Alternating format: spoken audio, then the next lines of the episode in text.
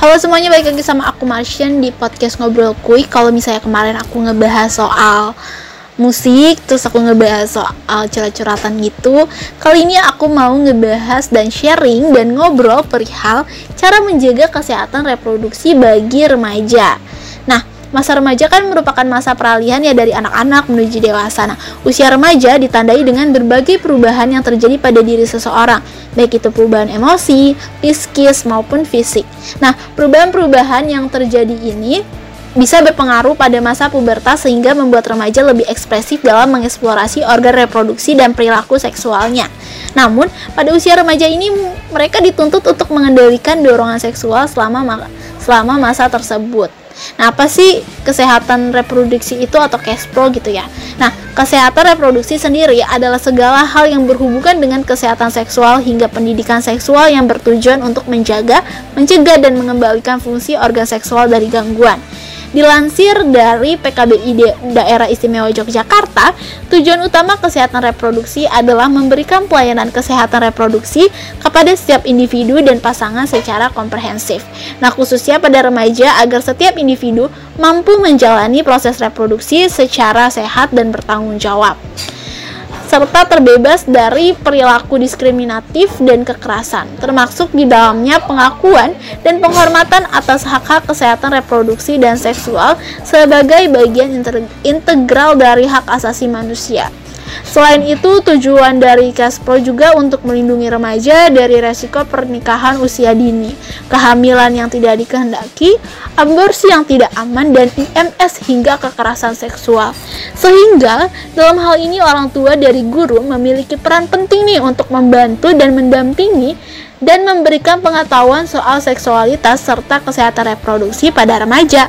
Sebab, apabila terdapat perspektif persepsi dan pengetahuan yang salah dapat beresiko buruk pada kesehatan reproduksi remaja loh. Dan kesehatan melalui laman promcast.kemcast.go.id mengatakan setidaknya masing-masing remaja harus memiliki pengetahuan dasar mengenai reproduksi seperti mengenalkan proses, fungsi, fungsi dan sistem reproduksi. Selain itu, remaja juga harus mengetahui nih jenis penyakit atau infeksi menular seksual yang mampu dan mampu menghindari kekerasan seksual serta membangun kepercayaan diri dengan tujuan untuk menghindari perilaku beresiko. Sementara itu, selain harus memahami soal pro dan seksualitas, remaja juga perlu diajak diskusi tentang pentingnya menjaga kesehatan alat reproduksi. Nah, ini adalah cara menjaga kesehatan alat reproduksi yaitu memakai handuk yang lembut, kering, bersih dan tidak berbau atau lembab, memakai celana dalam dengan bahan yang mudah menyerap keringat, mengganti pakaian dalam minimal dua kali dalam sehari. Nah, bagi perempuan sesudah membuang air kecil atau BAK, bisa membersihkan alat kelamin sebaiknya dilakukan dari arah depan menuju belakang agar kuman yang terdapat pada anus tidak masuk ke dalam vagina. Untuk laki-laki, dianjurkan untuk dihitan atau disunat guna mencegah terjadinya penularan penyakit menular seksual serta menurunkan resiko kanker penis. Nah, untuk perempuan yang mulai memasuki masa menstruasi juga harus memperhatikan kebersihan alat reproduksi saat menstruasi loh. Nah, cara menjaga kebersihan reproduksi saat menstruasi dapat dilakukan dengan pilihlah pembalut yang bebas dari berbagai jenis bahan berbahaya dan nyaman saat dipakai. Ganti pembalut secara berkala antara 3 hingga 5 kali dalam sehari. Bersihkan vagina terlebih dahulu sebelum mengganti pembalut. Membersihkan vagina se sebaik sebaiknya dilakukan dengan air mengalir dan sebaiknya dihindari penggunaan sabun. Cuci tangan sampai bersih usai membuang pembalut serta dan serta sebelum mengganti pembalut. Rutin mengganti celana dalam untuk menghindari resiko tidak nyaman di sekitar vagina. Pastikan memakai celana dan yang terbuat dari bahan yang yang menyerap keringat.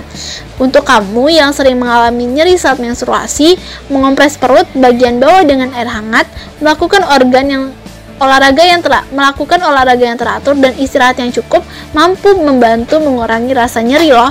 Akan tetapi, bila nyerinya terjadi hingga berhari-hari dan mengganggu aktivitas kamu, sebaiknya segera hubungi dokter untuk konsultasi. Sel selain beberapa tips tersebut, para remaja juga dapat mencari informasi mengenai kesehatan reproduksi dengan mudah. Rekomendasi aplikasi yang dapat digunakan banyak loh sekarang gitu ya untuk program layanan kesehatan ramah di remaja ramah remaja gitu atau bisa juga datang ke puskesmas atau uh, ke dokter-dokter yang ada di sekitar rumah kamu.